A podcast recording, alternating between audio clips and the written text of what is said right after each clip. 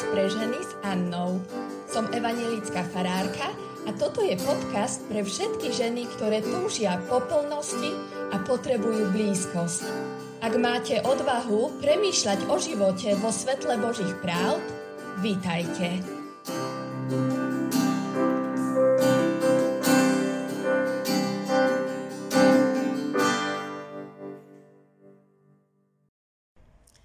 Ahojte dievčatá, toto je čas pre ženy a dnes budem celkom tak amatérsky nahrávať, pretože sa nám rozbehli už nejaké stretnutia a st- začíname sa stretávať už modlitevní u nás, takže to nahrávanie je celkom také náročné, už nie je toľko času, ale tak verím, že aspoň zo pár myšlienok občas sa mi podarí natočiť.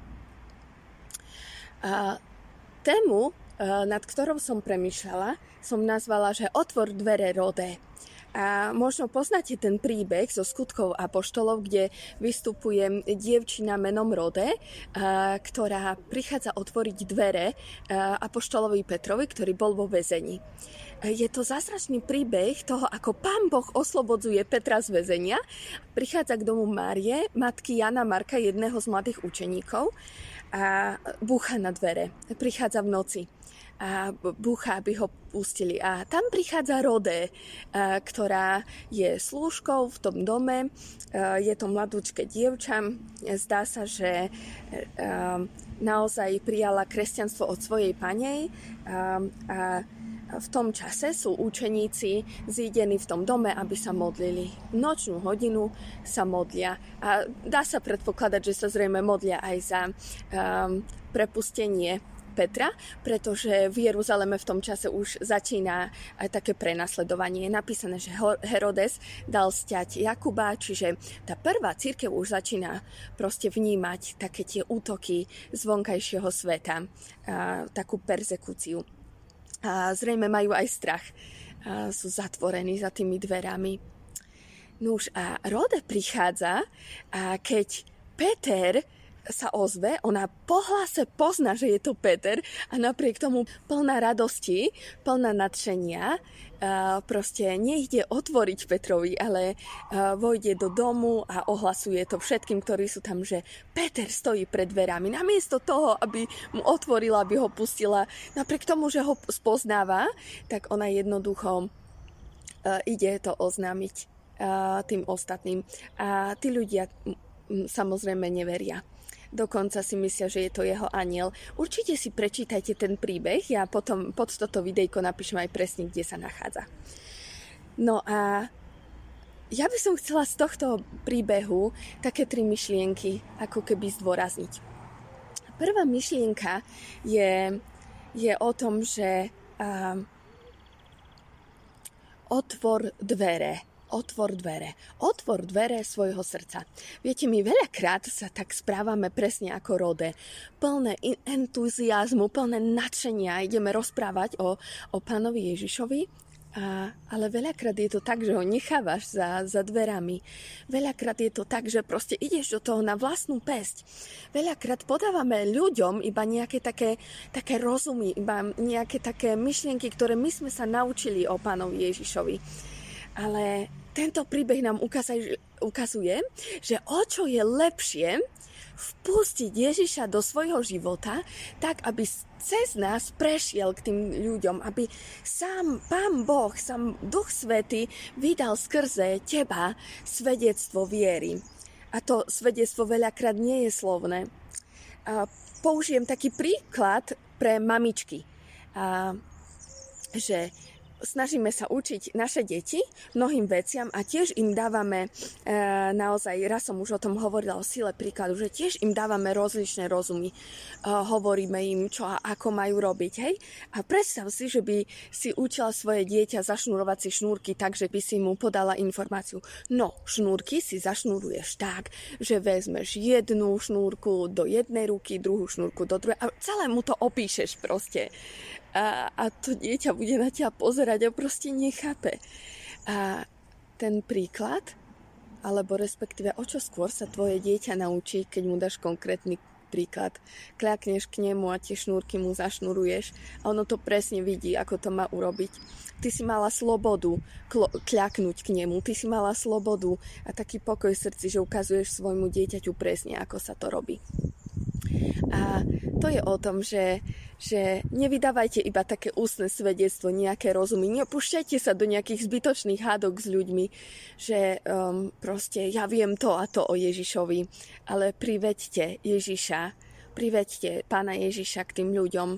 Dovolte, aby Duch Svetý skrze vás uh, konal. A k tomu potrebujeme presne to, aby sme mali takú slobodu otvoriť, aj keď mm, na nás možno číha nebezpečenstvo. Lebo táto rode, to, mm, všetko sa to odohralo v noci a predstavte si takú dievčinu, ktorá ide v noci otvoriť dvere. Hej, tam na ňu číha nebezpečenstvo. A predstavte si vôbec to prostredie, kde keď, keď e, Herodes už zatýka, um, vystupuje proti cirkvi, predstavte si to nebezpečenstvo, že vlastne on už vyhľadáva ľudí, ktorí sú veriacich. veriaci.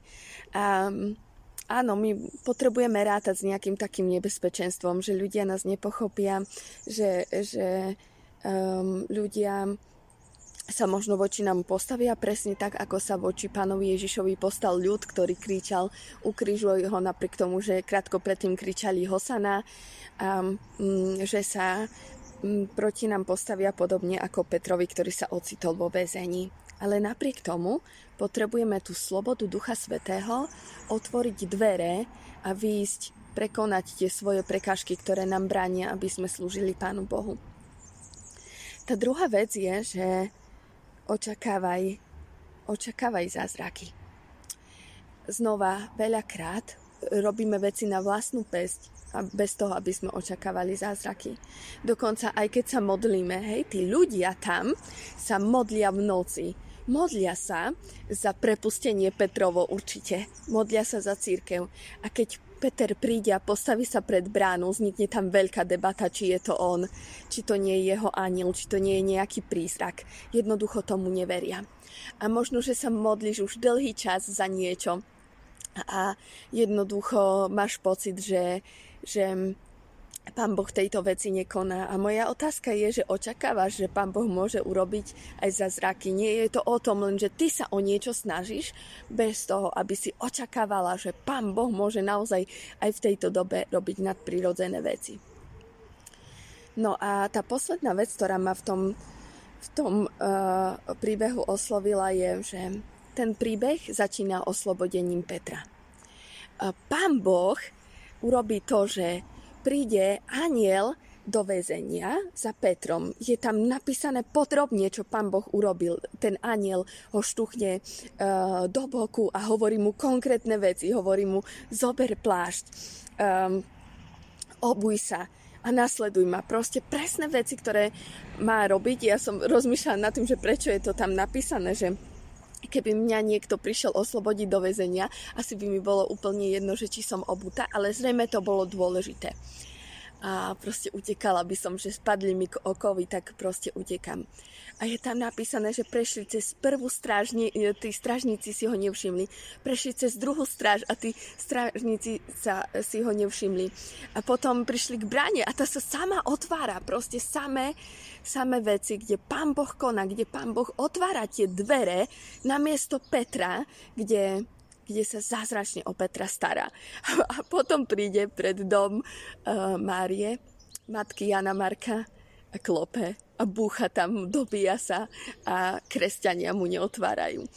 A príde Rode dokonca slúžka, ktorá ho aj spoznáva a napriek tomu namiesto toho, aby mu otvorila, tak ide tam viesť nejaké debaty. A to sú také, taký dobrý obraz toho, že Pán Boh veľakrát koná zázračným spôsobom v našom živote otvára cestu. Ale potom príde situácia, keď máš pocit, že ako keby pán Boh tam nie je, hej, že ako aniel opustil toho Petra. A teraz je to už na kresťanov. Te, teraz už je to na tom, že ako dokážeme sa zomknúť, ako dokážeme my otvárať tie dvere. Pán Ježiš, keď odchádzal, tak svoju církev poveril tým, aby tie dvere otvárali. Keď povedal, chodte, činte mi učeníkmi, uh, krstite. Proste on ju poveril k tomu, aby otvárali dvere. Ale my veľakrát máme strach a za tými dverami stojíme a k nám sa dobíjajú ľudia a my nemáme odvahu otvoriť. Církev je poverená otvárať dvere. Pamätaj na to, že teraz je to už akoby na tebe. A ak si po, v pozícii uh, Petra, tak ti chcem povedať, že vytrvaj. Možno dlho klopeš na t- tie dvere, um, v tom, že Pán Boh doteraz otváral dvere za teba, ale teraz od teba chce krok viery. Neprestávaj búchať na ne. Tak vám žehnám, aby ste mali uh, takú dôveru voči Pánu Bohu, že stojí pri vás, že môže robiť zázraky, že má moc robiť zázraky aj v tejto dobe. A nebojte sa otvárať dvere.